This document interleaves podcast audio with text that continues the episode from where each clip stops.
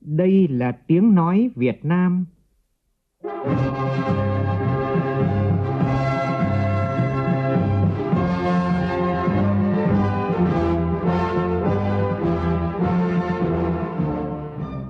là tiếng nói Việt Nam, phát thanh từ Hà Nội, thủ đô nước Cộng hòa xã hội chủ nghĩa Việt Nam.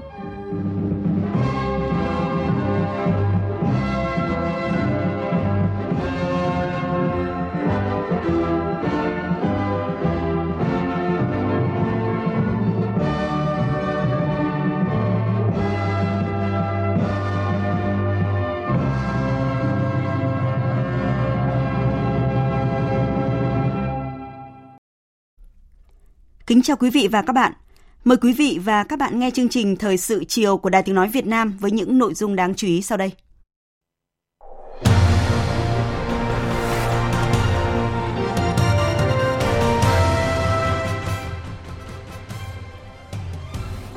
Bộ Chính trị, Ban Bí thư tổ chức hội nghị toàn quốc nghiên cứu học tập quán triệt các nghị quyết hội nghị lần thứ 6 khóa 13 Hội nghị được phát trực tuyến tới hơn 1 triệu cán bộ đảng viên tại gần 12.000 điểm cầu trong cả nước.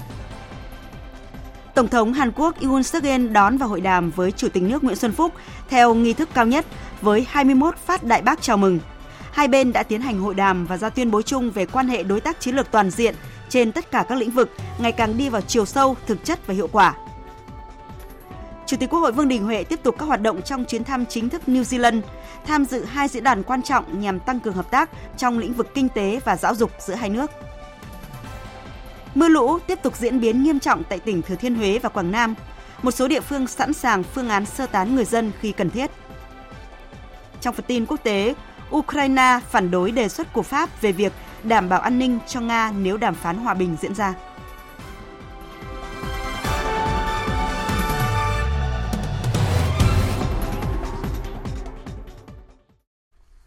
Sau đây là nội dung chi tiết.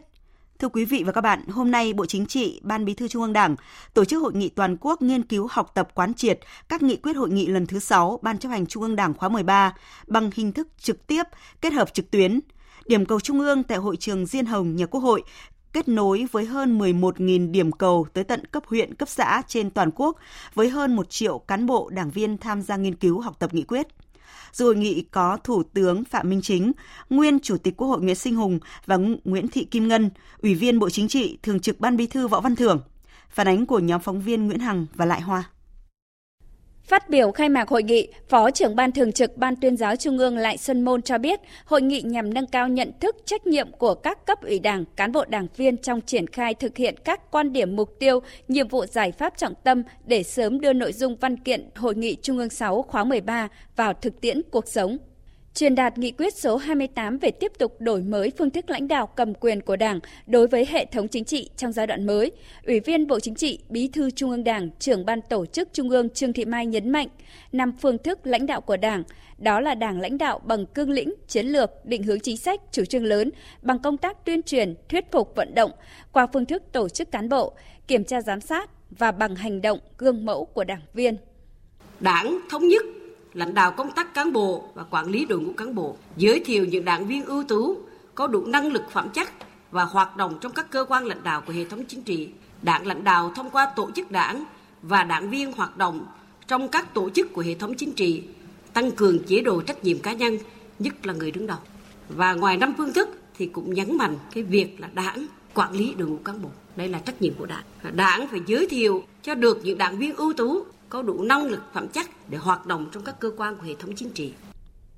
Nhấn mạnh việc đổi mới phương thức lãnh đạo của Đảng thời gian qua, đặc biệt là trách nhiệm của cấp ủy tổ chức Đảng, tính tiền phong gương mẫu của cán bộ đảng viên, người đứng đầu. Đồng chí Trương Thị Mai nêu rõ, việc sắp xếp tổ chức bộ máy, đẩy mạnh phân cấp phân quyền, từng bước khắc phục tình trạng bao biện, làm thay hoặc buông lỏng vai trò lãnh đạo của Đảng. Công tác kiểm tra giám sát được đẩy mạnh, góp phần siết chặt kỷ luật kỷ cương trong Đảng – đặc biệt quy định số 41 về miễn nhiệm từ chức đối với cán bộ đến kết luận số 20 của Bộ Chính trị đã góp phần kịp thời thay thế những cán bộ bị kỷ luật, uy tín giảm sút mà còn bước đầu hình thành văn hóa từ chức.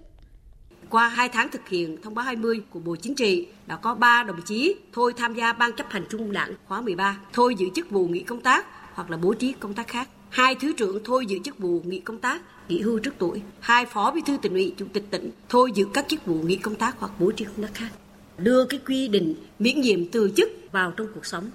Thông báo 20, thông báo rất là nghiêm, đã bị kỷ luật rồi. Cái mức độ dư luận bức xúc không còn cái uy tín để mà làm việc nữa thì cán bộ cũng tự nguyện xin thôi hoặc là nếu không xin thôi còn trẻ tuổi bố trí tạo điều kiện cho tiếp tục phấn đấu nhưng mà cũng không để ở vị trí cũ nữa.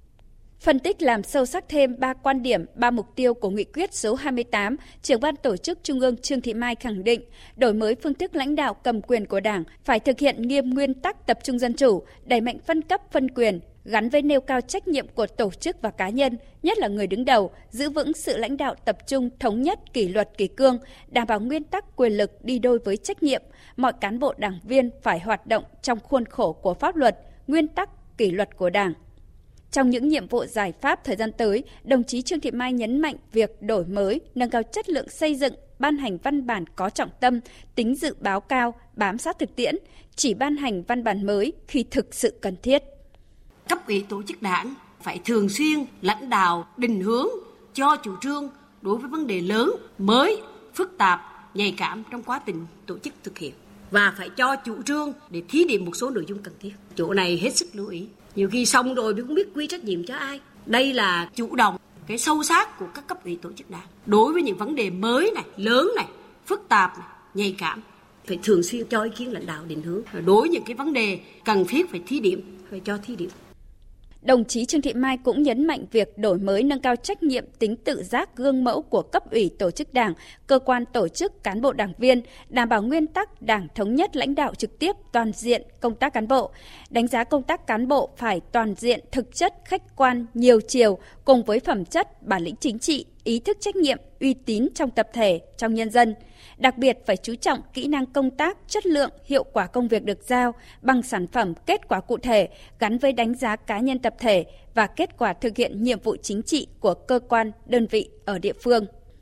Trước đó sáng nay, hội nghị nghe Ủy viên Bộ Chính trị, Bí thư Trung ương Đảng, trưởng ban nội chính Trung ương Phan Đình Trạc trình bày chuyên đề tiếp tục xây dựng hoàn thiện nhà nước pháp quyền, xã hội chủ nghĩa Việt Nam trong giai đoạn mới. Đồng chí Phan Đình Trạc nêu rõ, nghị quyết Trung ương khẳng định 8 đặc trưng cơ bản của nhà nước pháp quyền, xã hội chủ nghĩa Việt Nam vừa phù hợp với những đặc trưng, giá trị phổ quát nhà nước pháp quyền đã được thế giới công nhận, vừa thể hiện được tính đặc thù nhà nước pháp quyền, xã hội chủ nghĩa Việt Nam – nhấn mạnh nghị quyết lần này yêu cầu hoàn thiện cơ chế kiểm soát quyền lực nhà nước, đẩy mạnh phòng chống tham nhũng tiêu cực. Đồng chí Phan Đình Trạc khẳng định, quyền lực đến đâu, trách nhiệm đến đó, quyền lực càng cao, trách nhiệm càng lớn. Lạm dụng, lợi dụng quyền lực phải bị truy cứu trách nhiệm, xử lý vi phạm.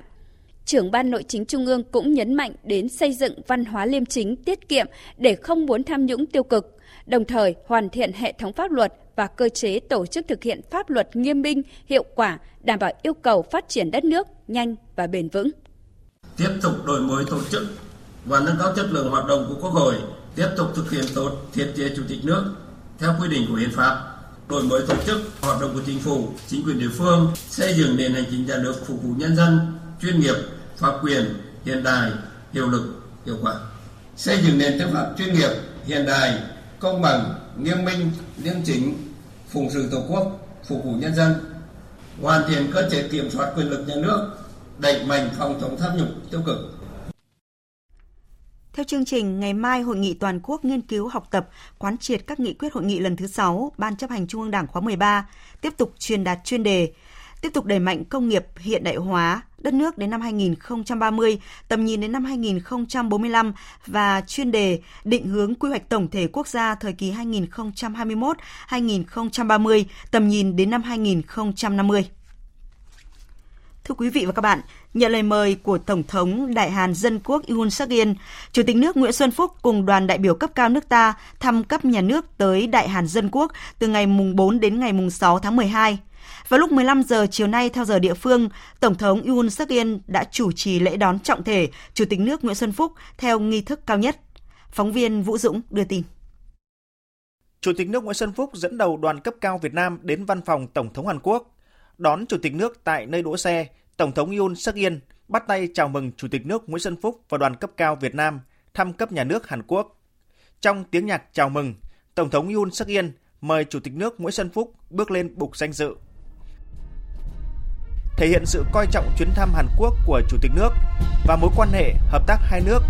Nước bạn cũng đã bắn nhiều loạt đại bác chào mừng Chủ tịch nước và đoàn. Cùng lúc đó, quân nhạc cử quốc thiều Việt Nam và quốc thiều Hàn Quốc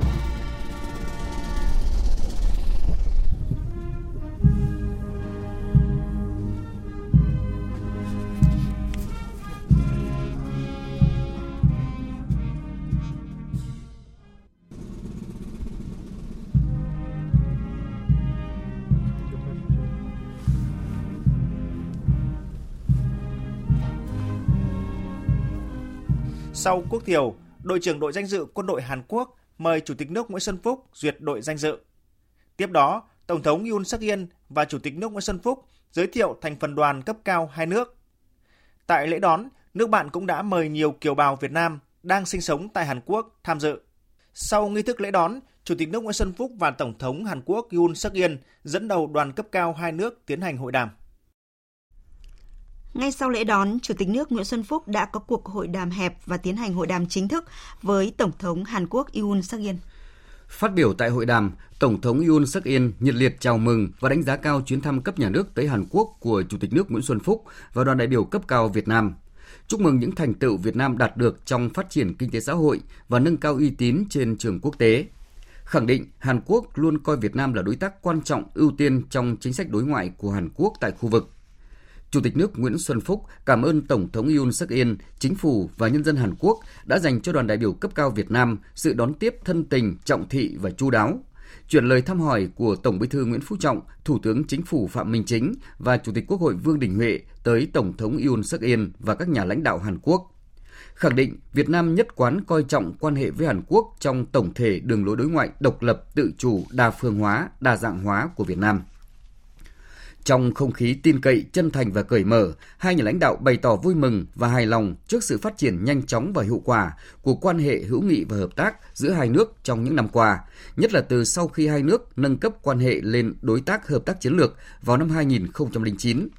Trên cơ sở những thành tựu quan trọng đã đạt được, với niềm tin mạnh mẽ vào tương lai hợp tác giữa hai nước, hai nhà lãnh đạo đã cùng tuyên bố nâng cấp quan hệ Việt Nam Hàn Quốc lên đối tác chiến lược toàn diện, mở ra một giai đoạn phát triển mới cho quan hệ hai nước.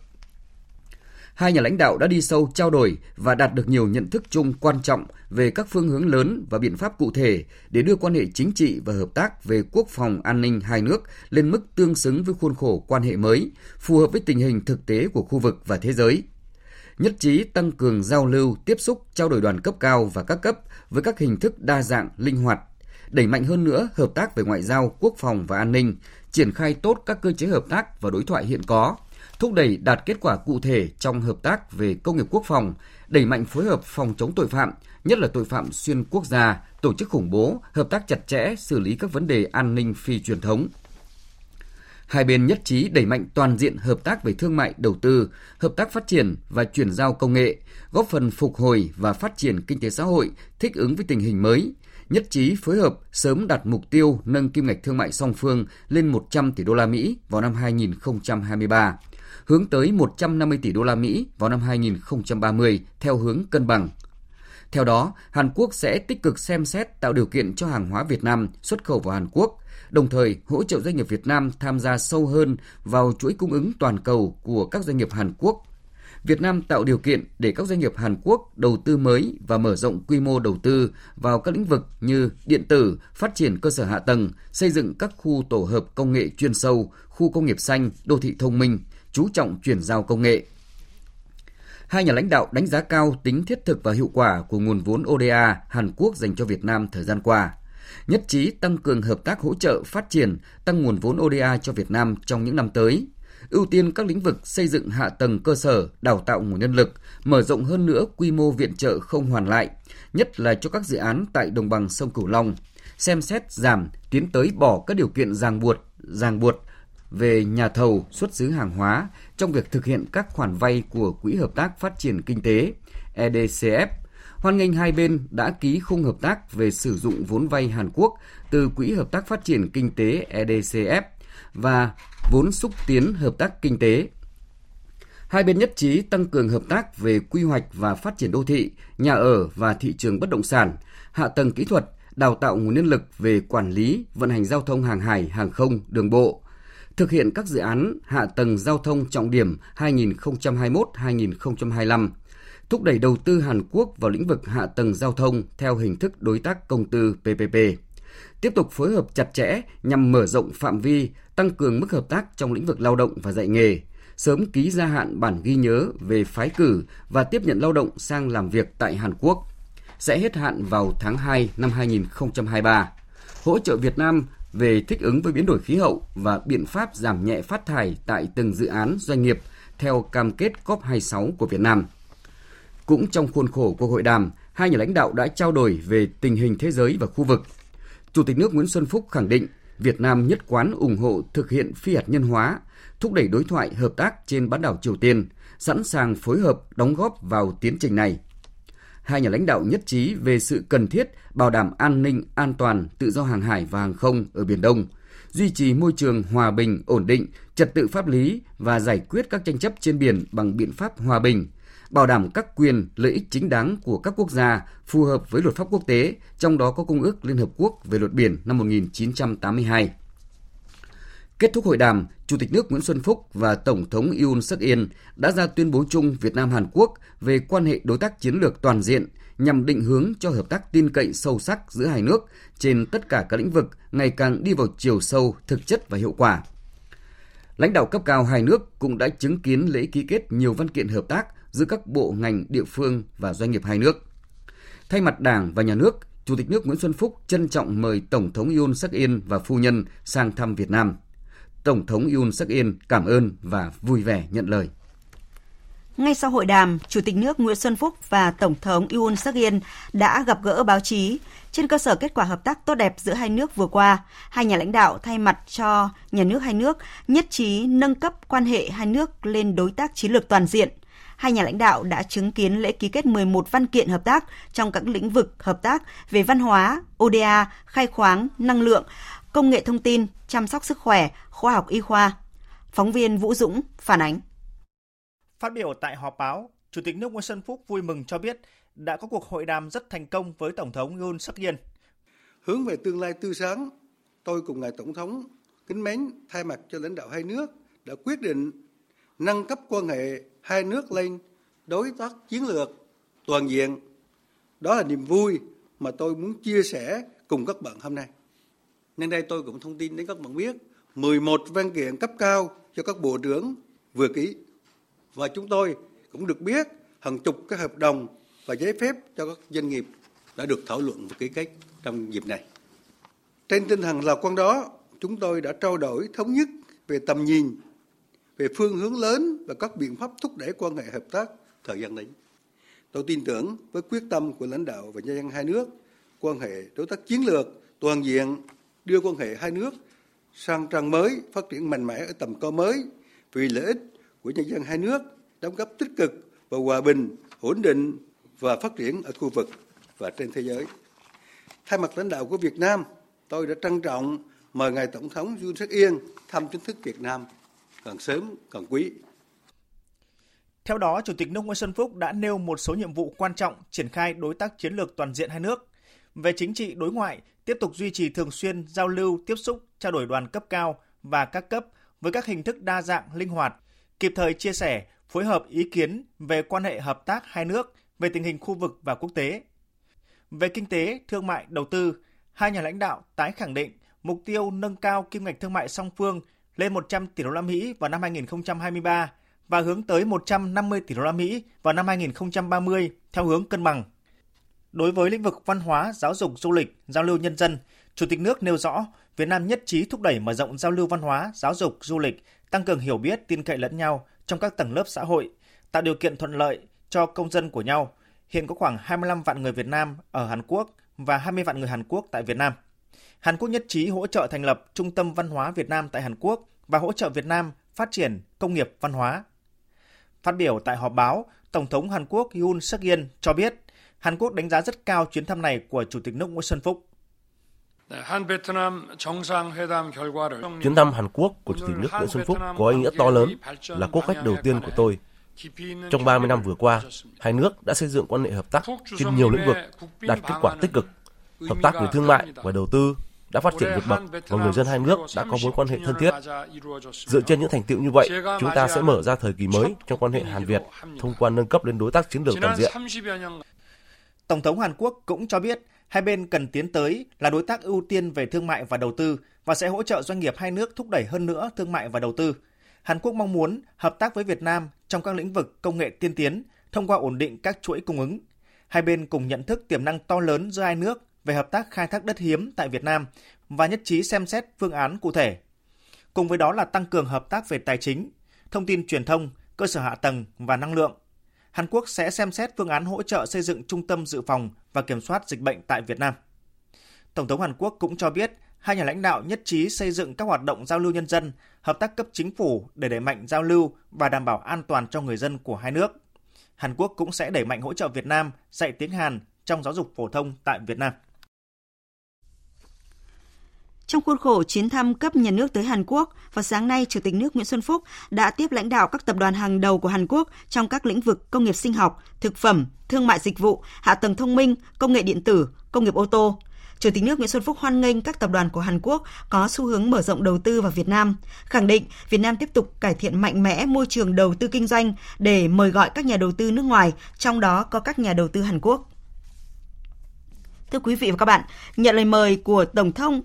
Tổng thống Đại Hàn Dân Quốc Yoon suk yeol Chủ tịch nước Cộng hòa xã hội chủ nghĩa Việt Nam Nguyễn Xuân Phúc đã thăm cấp nhà nước Đại Hàn Dân Quốc từ ngày 4 đến ngày 6 tháng 12. Trong chuyến thăm, Chủ tịch nước Nguyễn Xuân Phúc đã hội đàm với Tổng thống Yoon suk yeol và hội kiến các nhà lãnh đạo cấp cao của Hàn Quốc lãnh đạo cấp cao hai nước đánh giá cao quan hệ hai nước đã phát triển nhanh chóng, hiệu quả trong 30 năm qua, nhất là từ khi thiết lập quan hệ đối tác hợp tác chiến lược năm 2009, trao đổi ý kiến sâu rộng về phương hướng phát triển quan hệ thời gian tới và về các vấn đề khu vực quốc tế cùng quan tâm.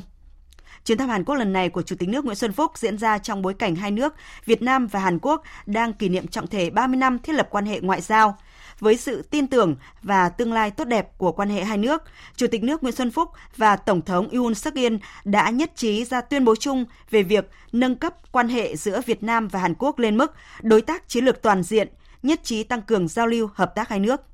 Sau đây chúng tôi điểm một số nội dung chính trong tuyên bố chung Việt Nam Hàn Quốc về quan hệ đối tác chiến lược toàn diện.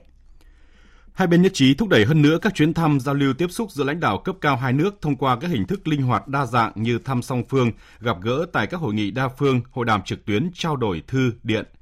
Nhất trí tiếp tục tăng cường hợp tác quốc phòng, triển khai hiệu quả các cơ chế hợp tác tăng cường trao đổi đoàn.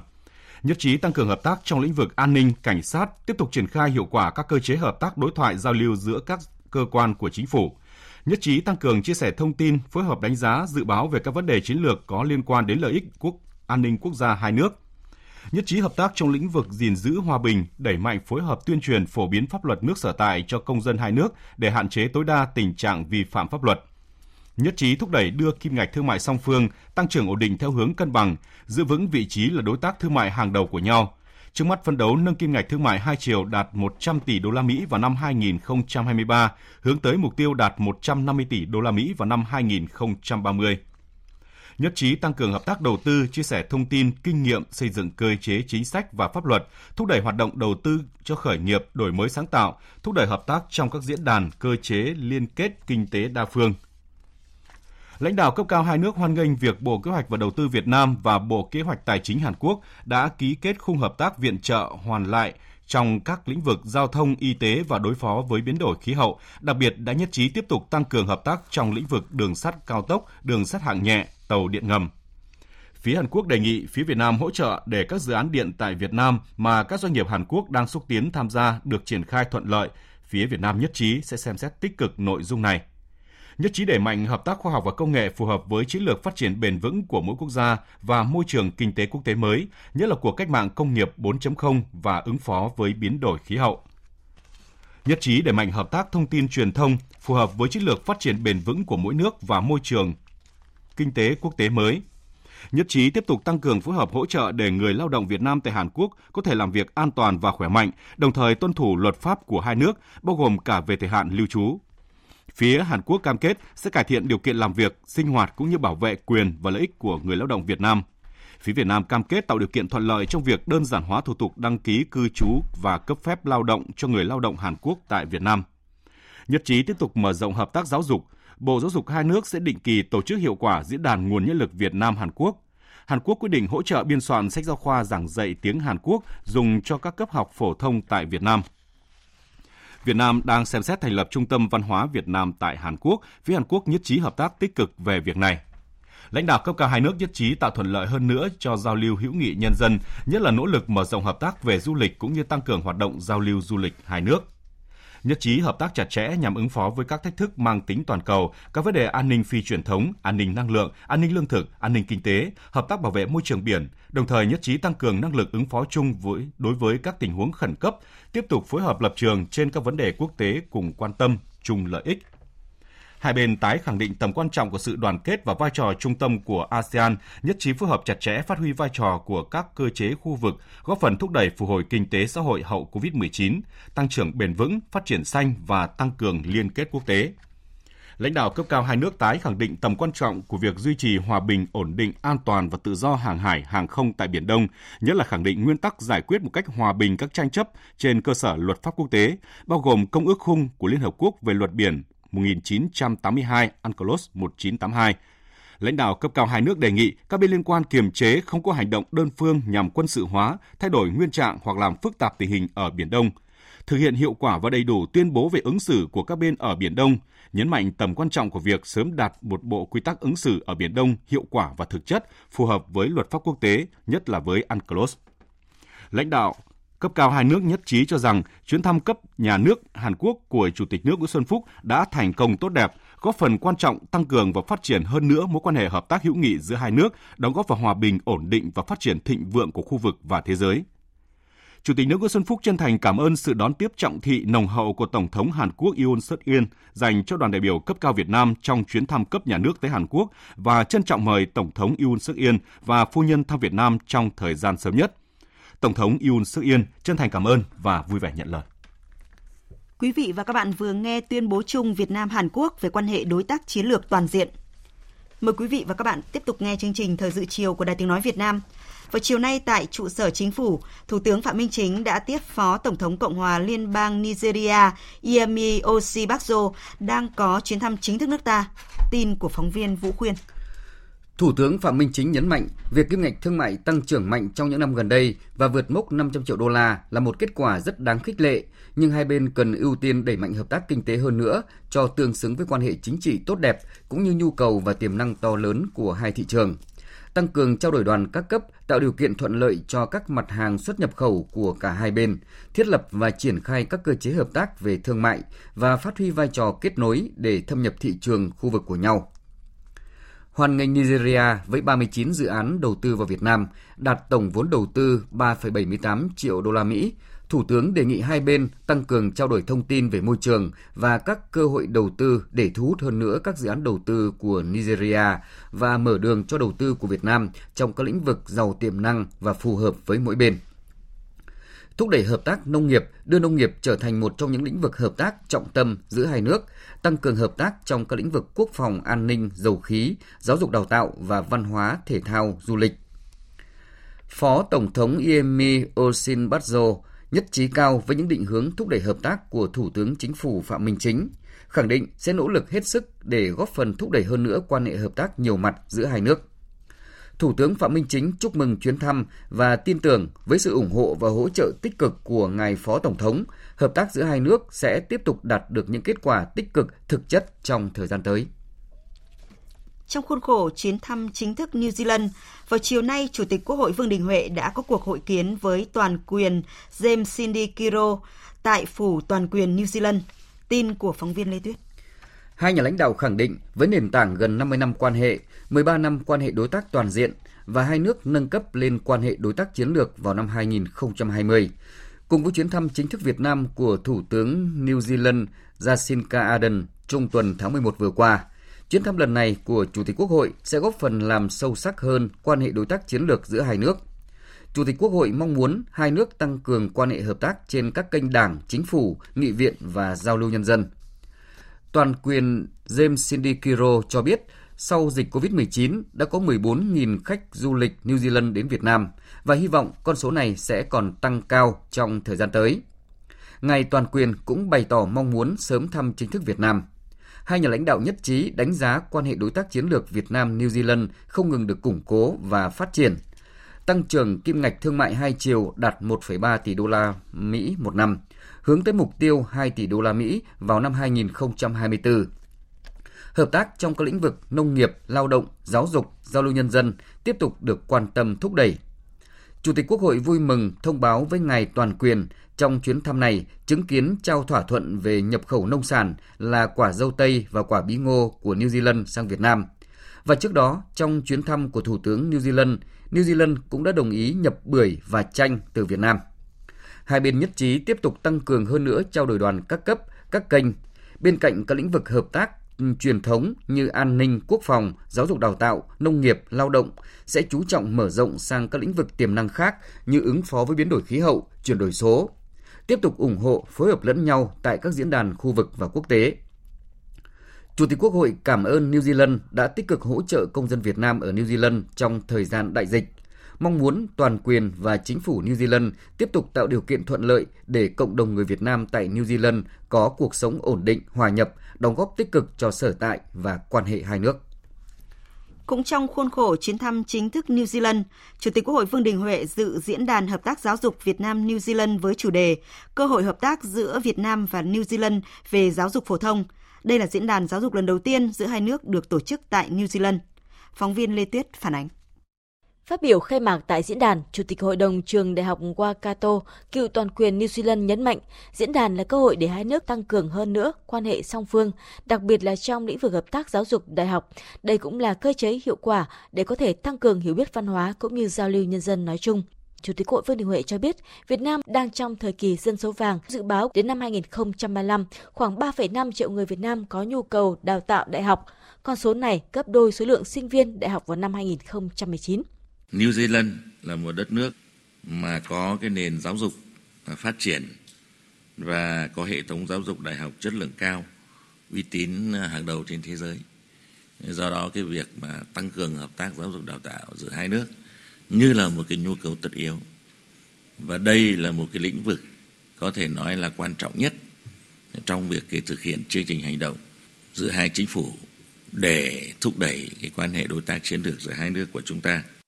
Nhắc lại sự kiện rất quan trọng trong chuyến thăm vừa qua của Thủ tướng New Zealand đến Việt Nam, hai nước đã ký kết thỏa thuận hợp tác giữa Bộ Giáo dục Việt Nam và New Zealand. Theo Chủ tịch Hội, đây là cơ sở pháp lý rất quan trọng để hai nước tăng cường kết nối hợp tác giáo dục không chỉ giữa chính phủ và chính phủ, giữa bộ với bộ mà kết nối giữa các cơ sở giáo dục đào tạo với nhau. Bên cạnh kết nối hai chính phủ, các trường đại học trực tiếp trao đổi và có những thỏa thuận hợp tác để tăng cường thúc đẩy hơn nữa quan hệ hai nước. Chủ tịch Hội đồng ý với ngài cựu toàn quyền, Chủ tịch Hội đồng trường Anan Satyanan, hợp tác giáo dục và đào tạo là sợi dây hữu nghị, sợi dây văn hóa rất bền chặt, là nhịp cầu hữu nghị giữa nhân dân hai nước. Mong muốn ngày càng có nhiều trường đại học của New Zealand với tiềm lực của mình tăng cường đầu tư vào Việt Nam. Phát biểu bế mạc tại diễn đàn, thay mặt chính phủ New Zealand, Tổng Giám đốc Cơ quan Giáo dục New Zealand Grace Faison khẳng định Diễn đàn sẽ là cơ hội để hai bên tăng cường chia sẻ thông tin giáo dục hai nước, thúc đẩy quan hệ hợp tác hai nước, tăng cường hợp tác học thuật cũng như giáo dục và văn hóa. Tin rằng vẫn còn nhiều dư địa để hai bên hợp tác. Nhân dịp này, Chủ tịch Hội Vương Đình Huệ đã chứng kiến lễ ra mắt Hội hữu nghị New Zealand Việt Nam, lễ trao 10 thỏa thuận hợp tác giữa các trường đại học hàng đầu của Việt Nam và New Zealand. Ngay sau khi dự diễn đàn hợp tác về giáo dục Việt Nam New Zealand, Chủ tịch Quốc hội Vương Đình Huệ và đoàn đại biểu cấp cao Quốc hội nước ta dự diễn đàn hợp tác kinh tế Việt Nam New Zealand. Chủ tịch Quốc hội Vương Đình Huệ đánh giá kim ngạch song phương hai bên đã tăng gấp 4 lần, đầu tư hai nước cũng bắt đầu đã có nhiều khởi sắc. Tuy nhiên, kim ngạch thương mại mà hai bên đang hướng tới khoảng 2 tỷ đô la Mỹ mỗi năm còn rất khiêm tốn so với tiềm năng kinh tế Việt Nam và New Zealand đang có rất nhiều thuận lợi khi hai bên đều là những thành viên của các hiệp định thương mại chủ chốt như Hiệp định Đối tác Toàn diện và Tiến bộ Xuyên Thái Bình Dương, Hiệp định vừa được ký kết và áp dụng đó là Hiệp định Đối tác Kinh tế Toàn diện khu vực RCEP. Kết nối kinh tế sâu rộng ở cả cấp song phương và khu vực này sẽ đảm bảo duy trì cái chuỗi cung ứng, giảm bớt các rào cản đối với thương mại quốc tế, đồng thời sẽ tạo ra không gian hợp tác kinh tế mới rộng lớn hơn và đặc biệt là hai nền kinh tế chúng ta không cạnh tranh trực tiếp mà có tính chất bổ sung cho nhau. Đây là một cái mối quan hệ hợp tác giữa Việt Nam, một quốc gia đang phát triển và New Zealand, một nước công nghiệp à, phát triển của OECD. Theo Chủ tịch Hội, cùng với nông nghiệp, du lịch cũng là lĩnh vực hai nước có thể thúc đẩy hợp tác trong thời gian tới. Trong 10 tháng năm 2022, đã có 14.000 người New Zealand sang du lịch Việt Nam, góp phần đưa lượng khách quốc tế đến Việt Nam tăng 24 lần so với cùng kỳ năm ngoái, và con số này đang tiếp tục tăng lên nếu duy trì được đường bay thẳng giữa Việt Nam và các thành phố của New Zealand. Chủ tịch quốc Hội đồng tình với các doanh nghiệp tại diễn đàn khi cho rằng hai nước hoàn toàn có cơ hội để hợp tác trong lĩnh vực khởi nghiệp, đổi mới sáng tạo, chuyển đổi số, xây dựng nền kinh tế tế số, xã hội số cũng như là chuyển đổi năng lượng một cách công bằng. Nhắc lại cam kết của Việt Nam tại COP26 vừa qua, Chủ tịch Hội mong muốn thúc đẩy hợp tác với các nước phát triển, trong đó có New Zealand, về công nghệ, cả về tài chính xanh để phát triển năng lượng tái tạo, Chủ tịch Hội khẳng định, Quốc hội, Chính phủ đang nỗ lực nghiên cứu để cắt giảm các rào cản về kinh doanh, tạo môi trường đầu tư kinh doanh thuận lợi nhất. Cho đến nay, hệ thống pháp luật về đầu tư, bảo hộ đầu tư, doanh nghiệp đã rất đầy đủ, hoàn thiện và đồng bộ. Quốc hội Việt Nam cũng đang tích cực sửa đổi luật đất đai, đạo luật gốc liên quan đến mọi nhà đầu tư trong và ngoài nước. Trong thời gian tới, Chủ tịch Hội mong muốn được chứng kiến niềm hứng khởi mạnh mẽ của các doanh nghiệp New Zealand đầu tư vào Việt Nam, Việt Nam chào đón các doanh nghiệp New Zealand và sẽ cùng nhau làm nên những thành công mới. Phát biểu tại diễn đàn, Bộ trưởng Thương mại và Tăng trưởng xuất khẩu New Zealand cho rằng với những loại hoa quả như trái dâu của New Zealand đã được xuất khẩu sang Việt Nam, hy vọng sẽ thấy những người nông dân của Việt Nam cũng có thể xuất khẩu các loại hàng nông sản khác sang thị trường New Zealand. Diễn đàn ngày hôm nay là minh chứng cho mối quan hệ hợp tác đối tác chiến lược của hai nước để đưa ra các cơ hội về đầu tư thương mại, kinh tế. Không dừng lại ở đó, các lĩnh vực như giáo dục, nông nghiệp, công nghệ, văn hóa và phát triển bền vững, hai nước có rất nhiều điều để chia sẻ. Diễn đàn ngày hôm nay là một trong những ví dụ để hai nước tiếp tục thúc đẩy mối quan hệ này trong tương lai. Tại diễn đàn, Chủ tịch quốc Hội Vương Đình Huệ, Bộ trưởng Thương mại và Tăng trưởng xuất khẩu New Zealand đã chứng kiến đại diện chính phủ Việt Nam trao thỏa thuận nhập khẩu nông sản gồm quả dâu tây và quả bí ngô của New Zealand trang cho Việt Nam cho đại diện chính phủ New Zealand. Cũng trong khuôn khổ chuyến thăm chính thức New Zealand vào chiều nay, Chủ tịch Quốc hội Vương Đình Huệ đã gặp gỡ đại diện cộng đồng người Việt Nam tại New Zealand. Thời sự VOV, nhanh, tin cậy, hấp dẫn.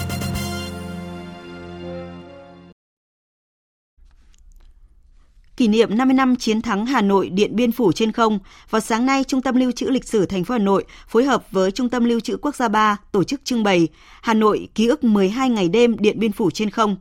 Phóng viên Nguyên Nhung thông tin. Chiến thắng Hà Nội Điện Biên Phủ trên không được đánh giá là một trong 10 chiến thắng vĩ đại nhất lịch sử đấu tranh dựng nước và giữ nước của dân tộc, là sự tiếp nối truyền thống anh hùng bất khuất của dân tộc, bảo vệ vững chắc độc lập dân tộc và toàn vẹn lãnh thổ, đến nay vẫn còn như mới trong tâm trí người trong cuộc. Anh hùng lực lượng vũ trang nhân dân Trung tướng Phạm Tuân cho biết.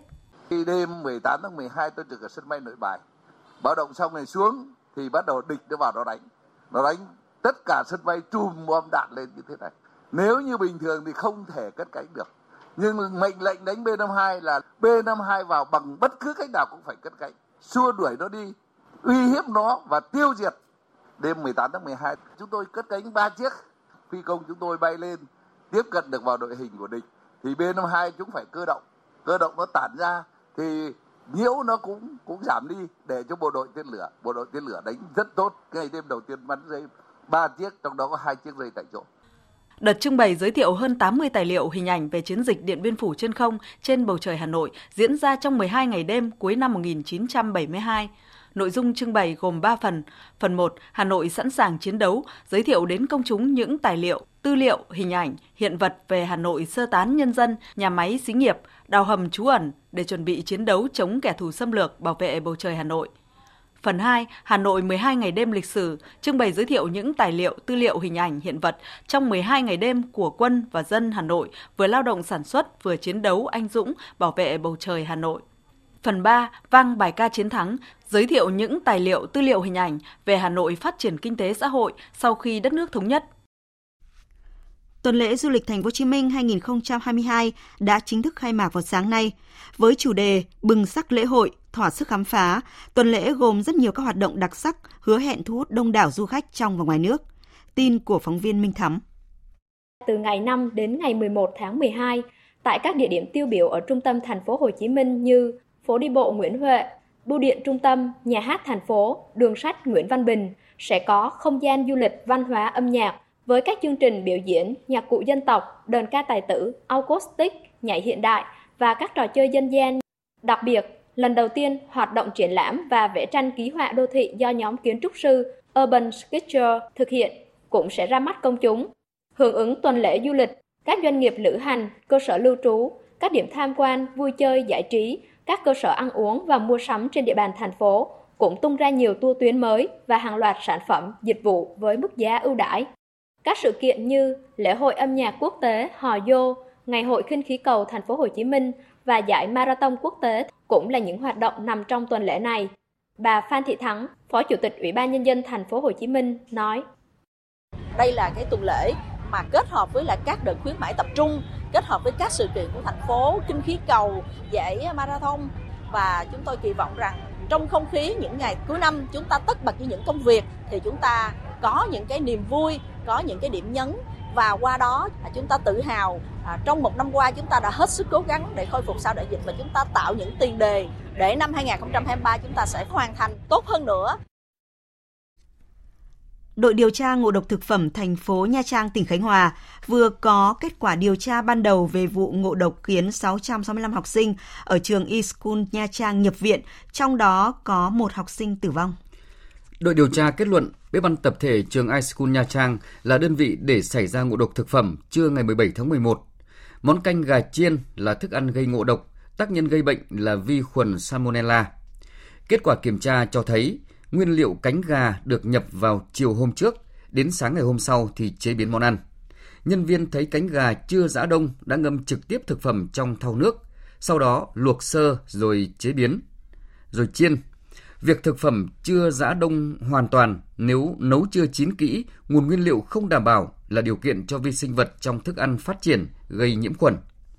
Có 3 loại vi khuẩn được phát hiện qua xét nghiệm mẫu cánh gà chiên là Salmonella, E. coli và Bacillus. Cơ quan Cảnh sát điều tra Công an tỉnh Khánh Hòa đã khởi tố vụ án vi phạm quy định về an toàn thực phẩm xảy ra tại trường iSchool Nha Trang. Về tình hình mưa lũ tại khu vực miền Trung, vào sáng nay tại tỉnh Thừa Thiên Huế tiếp tục có mưa lớn. Hai hồ thủy điện Bình Điền và Hương Điền ở tỉnh Thừa Thiên Huế xả nước về hạ du. Chính quyền địa phương cấm các hoạt động thuyền bè vớt củi và câu cá trên sông. Tin của phóng viên Lê Hiếu. Tại Thừa Thiên Huế những ngày qua có mưa vừa, mưa to đến rất to. Dự báo ngày mùng 5 đến ngày mùng 6 tháng 12, mưa phổ biến từ 80 đến 170 mm, có nơi trên 220 mm Do đó, Ban Chỉ huy phòng chống thiên tai và tìm kiếm cứu nạn tỉnh Thừa Thiên Huế yêu cầu vận hành điều tiết hồ thủy điện Bình Điền qua tràn và tua bin với lưu lượng tăng dần, tránh đột biến từ 200 đến 500 mét khối trên giây. Đối với thủy điện Hương Điền, tỉnh Thừa Thiên Huế tiến hành điều tiết hồ chứa thủy điện này qua tràn và tua bin với lưu lượng tăng dần, tránh đột biến khoảng 500 đến 800 mét khối trên giây, cảnh báo cho vùng hạ du theo dõi chặt chẽ diễn biến mực nước trên các sông, đồng thời yêu cầu các địa phương tại vùng hạ du không hoạt động thuyền bè, vớt củi câu cá.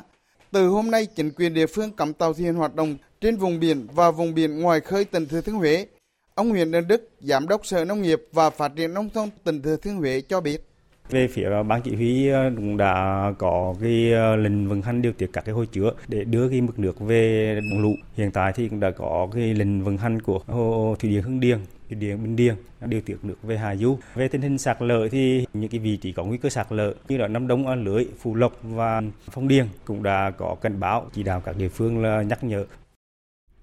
trong khi đó, mấy ngày vừa qua tại tỉnh Quảng Nam cũng có mưa lớn kéo dài, các hồ chứa thủy điện và thủy lợi tích đầy nước đã vận hành điều tiết hạ mực nước hồ và các địa phương miền núi tỉnh Quảng Nam sẵn sàng phương án sơ tán người dân khi có các tình huống thiên tai xảy ra. Tin của phóng viên Long Phi.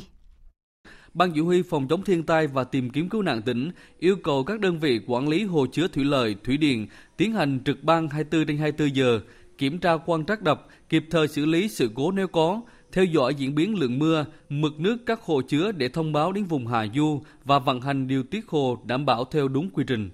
Theo dự báo của Đài khí tượng thủy văn tỉnh Quảng Nam, ngày 6 tháng 12, tỉnh Quảng Nam có thể xảy ra một đợt mưa lớn diện rộng với tổng lượng mưa phổ biến từ 100 đến 200 mm, có nơi trên 200 mm. Ông Trần Văn Bẩn, Phó Chủ tịch Ủy ban nhân dân huyện Nam Trà My, tỉnh Quảng Nam cho biết, hiện trên địa bàn huyện này có mưa lớn kéo dài, mực nước các sông dâng cao, địa phương đã sẵn sàng các phương án ứng phó với các tình huống thiên tai. Mưa tương đối lớn nhưng mà đến giờ phút này thì chưa có người chi. Trực ứng phó lực lượng, trừ là khi có tình huống là sơ tán ngay thôi. Tất cả là phương tiện vật tư máy móc và chi là nhân lực đều ứng được hết trên các tiếng rồi, phân công hết rồi.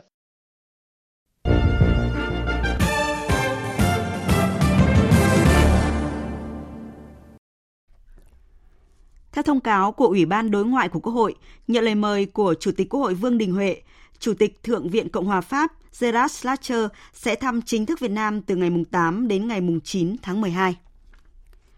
Xin chuyển sang các tin quốc tế đáng chú ý. Vào sáng nay, Chủ tịch Trung Quốc Tập Cận Bình cùng lãnh đạo Đảng và Nhà nước Trung Quốc đã tiễn đưa và dự lễ hỏa táng nguyên Tổng Bí thư Chủ tịch Trung Quốc Giang Trạch Dân. Bích Thuận, phóng viên Đài Tiếng Nói Việt Nam thường trú tại Bắc Kinh, Trung Quốc đưa tin.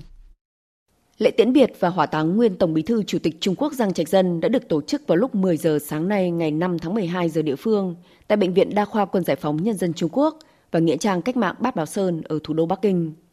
Chủ tịch Trung Quốc Tập Cận Bình, nguyên Chủ tịch Hồ Cẩm Đào, Thủ tướng Lý Khắc Cường, Ủy viên trưởng Ủy ban Thường vụ Đại hội đại biểu Nhân dân toàn quốc Lật Chiến Thư, Chủ tịch Hội nghị Hiệp thương Chính trị Nhân dân Uông Dương cùng các ủy viên Bộ Chính trị và thành viên chính phủ khác đã tham dự buổi lễ. Sáng mai ngày 6 tháng 12, lễ truy điệu nguyên Tổng Bí thư Chủ tịch Trung Quốc Giang Trạch Dân sẽ được tổ chức trọng thể tại Đại lễ đường Nhân dân Bắc Kinh. Trong ngày này, cả nước Trung Quốc, các đại sứ quán, lãnh sự quán và cơ quan đại diện của nước này ở nước ngoài sẽ treo cờ rủ và ngừng các hoạt động vui chơi giải trí trong một ngày. Những ngày qua, nhiều hoạt động tưởng niệm ông đã diễn ra trên cả nước Trung Quốc. Nhiều nhà lãnh đạo thế giới, trong đó có Tổng Bí thư Nguyễn Phú Trọng, đã gửi lời chia buồn và ca ngợi những đóng góp của nguyên Tổng Bí thư Chủ tịch Trung Quốc Giang Trạch Dân. Mỹ dự báo chiến sự Ukraine sắp hạ nhiệt. Tổng thống Pháp khẳng định phương Tây không tìm cách tiêu diệt Nga, đề xuất về việc đảm bảo an ninh cho Moscow nếu đàm phán hòa bình diễn ra. Tuy nhiên, phía Ukraine đã lập tức phản đối đề xuất này. Tổng hợp của biên tập viên Đình Nam. Giám đốc tình báo quốc gia Mỹ vừa đưa ra nhận định giao tranh, xung đột ở Ukraine sẽ giảm đi trong những tháng mùa đông tới. Có nhiều lý do để đưa ra nhận định như vậy, như các bên có thể cạn kiệt vũ khí sau nhiều tháng giao tranh và điều kiện thời tiết mùa đông không ủng hộ các hoạt động tấn công quân sự. Hai ngày trước, sau khi gặp người đồng cấp Mỹ Joe Biden, Tổng thống Pháp Emmanuel Macron cho biết châu Âu cần chuẩn bị cho cấu trúc an ninh tương lai của châu lục, cũng như chú ý đến sự quan tâm của Nga về việc được đảm bảo an ninh. Như Tổng thống Nga Putin nói là nỗi sợ hãi rằng NATO sẽ đến ngay trước cửa và triển khai vũ khí có thể đe dọa đến Nga.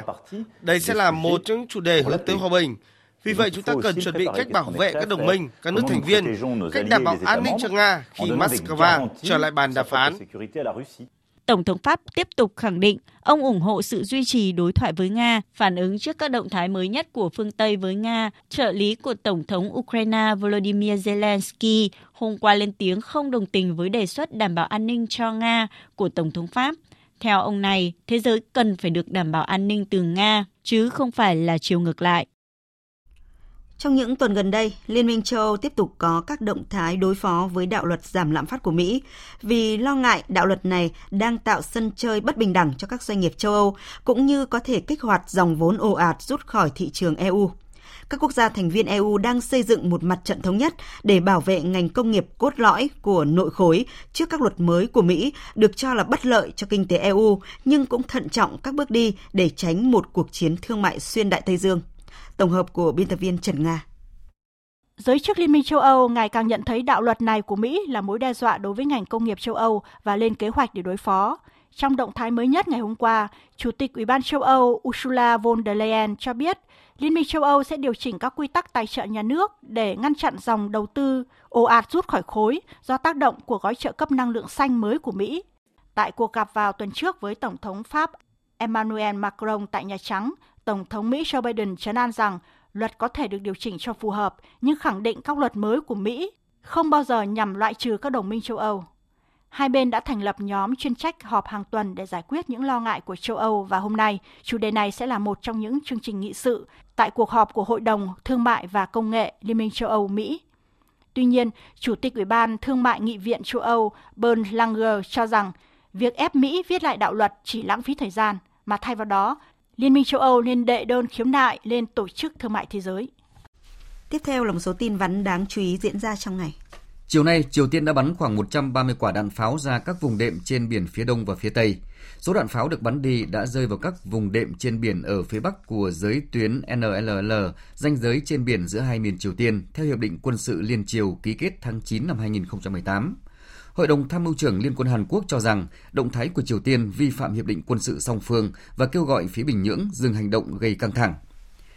Một xe chở nhiên liệu phát nổ tại một sân bay gần thành phố Ryazan ở đông nam thủ đô Moscow. Vụ nổ đã làm 3 người thiệt mạng, 6 người bị thương và một máy bay bị hư hại. Hiện chưa xác định được nguyên nhân vụ nổ. Cơ quan chức năng Nga đang điều tra làm rõ vụ việc.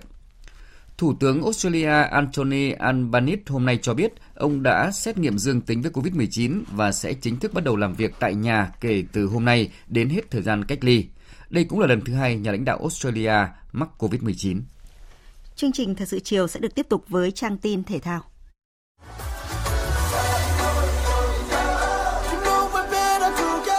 Nhật ký World Cup 2022 Nhật ký World Cup 2022 Thưa quý vị và các bạn, đêm nay và dạng sáng mai tiếp tục diễn ra hai cặp đấu thuộc vòng 1/8 World Cup 2022. Vào lúc 22 giờ, Nhật Bản đối đầu với Croatia. Trước đó, Nhật Bản từng hạ hai ứng viên vô địch là Tây Ban Nha và Đức cùng với tỷ số 2-1 ở vòng bảng. Điều này đang khiến ban huấn luyện và các cầu thủ Croatia hết sức dè chừng trước trận đấu với đại diện của bóng đá châu Á. Huấn luyện viên Zlatko Dalic nói: Tôi muốn gửi tới các cầu thủ của mình thông điệp là đừng bao giờ coi thường bất kỳ ai, hãy tôn trọng đối thủ của mình. Trong khi đó, huấn luyện viên Hajime Moriyasu mong muốn các cầu thủ Nhật Bản giữ được tinh thần chiến đấu như ở các trận vòng bảng. Các cầu thủ đã thể hiện được khả năng trước Đức và Tây Ban Nha. Tất nhiên, trước mắt chúng tôi là Croatia, đội Á quân World Cup 2018. Tôi muốn các cầu thủ của mình thể hiện được hết khả năng và phẩm chất của họ. Vào 2 giờ dạng sáng mai, một đội bóng của châu Á khác là Hàn Quốc đối mặt với Brazil. Huấn luyện viên Paulo Bento của đội tuyển Hàn Quốc cho rằng Thắng họ là khó, nhưng chúng tôi sẽ cố gắng. Chúng tôi sẽ chiến đấu trên giới hạn sức mạnh của mình. Chúng tôi phải chơi trận đấu hay nhất có thể để cạnh tranh với một đội bóng tuyệt vời và đầy tài năng. Trong khi đó, huấn luyện viên Tite bên phía đội tuyển Brazil xác nhận. Neymar đã tập được trở lại. Cậu ấy ổn và có thể ra sân trong trận đấu ngày mai. Tôi thích sử dụng cầu thủ tốt nhất của mình ngay từ đầu. Huấn luyện viên phải đưa ra quyết định và chịu trách nhiệm đó. Tôi không chia sẻ bất kỳ thông tin nào không đúng sự thật. Câu trả lời của tôi là cậu ấy có thể tập luyện. Nếu mọi việc suôn sẻ, cậu ấy sẽ ra sân.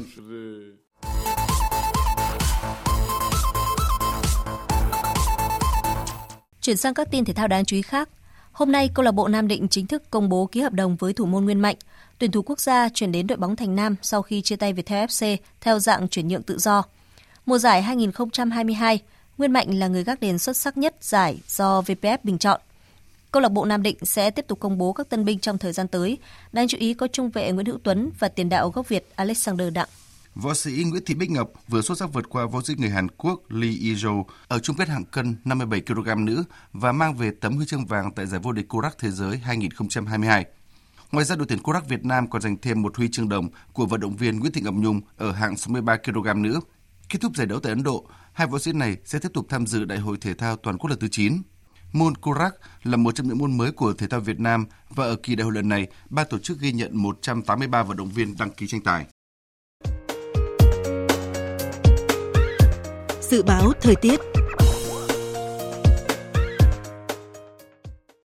Tây Bắc Bộ nhiều mây, có mưa vài nơi, trưa chiều giảm mây, trời hứng nắng, trời rét đậm, có nơi rét hại, nhiệt độ từ 11 đến 25 độ. Đông Bắc Bộ nhiều mây, có mưa vài nơi, trưa chiều giảm mây, trời hứng nắng, trời rét, riêng vùng núi rét đậm, có nơi rét hại, nhiệt độ từ 11 đến 21 độ, vùng núi có nơi thấp nhất dưới 5 độ. Khu vực từ Thanh Hóa đến Thừa Thiên Huế nhiều mây, phía Bắc có mưa vài nơi, trưa chiều giảm mây, trời hưởng nắng, phía Nam có mưa vừa, mưa to, có nơi mưa rất to và rông, phía Bắc trời rét, phía Nam trời lạnh, nhiệt độ từ 13 đến 24 độ. Khu vực từ Đà Nẵng đến Bình Thuận nhiều mây, có mưa vừa, mưa to, có nơi mưa rất to và rông. Riêng Ninh Thuận, Bình Thuận có mưa rào và rông vài nơi. Phía Bắc trời lạnh, nhiệt độ từ 22 đến 31 độ. Tây Nguyên có mưa rào và rông vài nơi, nhiệt độ từ 18 đến 29 độ. Nam Bộ có mưa rào và rông vài nơi, nhiệt độ từ 21 đến 32 độ. Khu vực Hà Nội nhiều mây có mưa vài nơi, trưa chiều giảm mây, trời hứng nắng, trời rét, nhiệt độ từ 11 đến 21 độ. Tiếp theo là dự báo thời tiết biển. Vịnh Bắc Bộ có mưa vài nơi, tầm nhìn xa trên 10 km, gió Đông Bắc cấp 6, giật cấp 8, cấp 9, biển động. Vùng biển từ Quảng Trị đến Quảng Ngãi có mưa rào rải rác và có nơi có rông, tầm nhìn xa trên 10 km, giảm xuống 4 đến 10 km trong mưa, gió đông bắc cấp 6 cấp 7, giật cấp 8 cấp 9 biển động mạnh. Vùng biển từ Bình Định đến Ninh Thuận, từ Bình Thuận đến Cà Mau có mưa rào và rông rải rác, tầm nhìn xa trên 10 km, giảm xuống 4 đến 10 km trong mưa, gió đông bắc cấp 5, có lúc cấp 6, giật cấp 7, cấp 8 biển động. Vùng biển từ Cà Mau đến Kiên Giang và Vịnh Thái Lan có mưa rào rải rác và có nơi có rông, tầm nhìn xa trên 10 km, giảm xuống 4 đến 10 km trong mưa, gió đông bắc đến đông cấp 4, cấp 5. Khu vực Bắc Biển Đông và khu vực quần đảo Hoàng Sa thuộc thành phố Đà Nẵng có mưa rào và rông vài nơi, tầm nhìn xa trên 10 km, gió Đông Bắc cấp 6, cấp 7, giật cấp 8, cấp 9, biển động mạnh. Khu vực giữa Biển Đông có mưa rào rải rác và có nơi có rông ở phía Tây, tầm nhìn xa trên 10 km, giảm xuống 4 đến 10 km trong mưa, gió Đông Bắc cấp 5, riêng phía Bắc mạnh cấp 6, cấp 7, giật cấp 8, cấp 9, biển động mạnh. Khu vực Nam Biển Đông và khu vực quần đảo Trường Sa thuộc tỉnh Khánh Hòa có mưa rào rải rác và có nơi có rông, tầm nhìn xa trên 10 km, giảm xuống 4 đến 10 km trong mưa, gió Đông Bắc cấp 4, cấp 5, riêng phía Tây có lúc cấp 6, giật cấp 7, cấp 8, biển động. Quý vị và các bạn vừa nghe chương trình Thời sự chiều của Đài Tiếng Nói Việt Nam. Chương trình do các biên tập viên Hải quân, Duy Quyền, Nguyễn Hằng cùng phát thanh viên Hoàng Sang, kỹ thuật viên Uông Biên thực hiện, chịu trách nhiệm nội dung Hoàng Trung Dũng.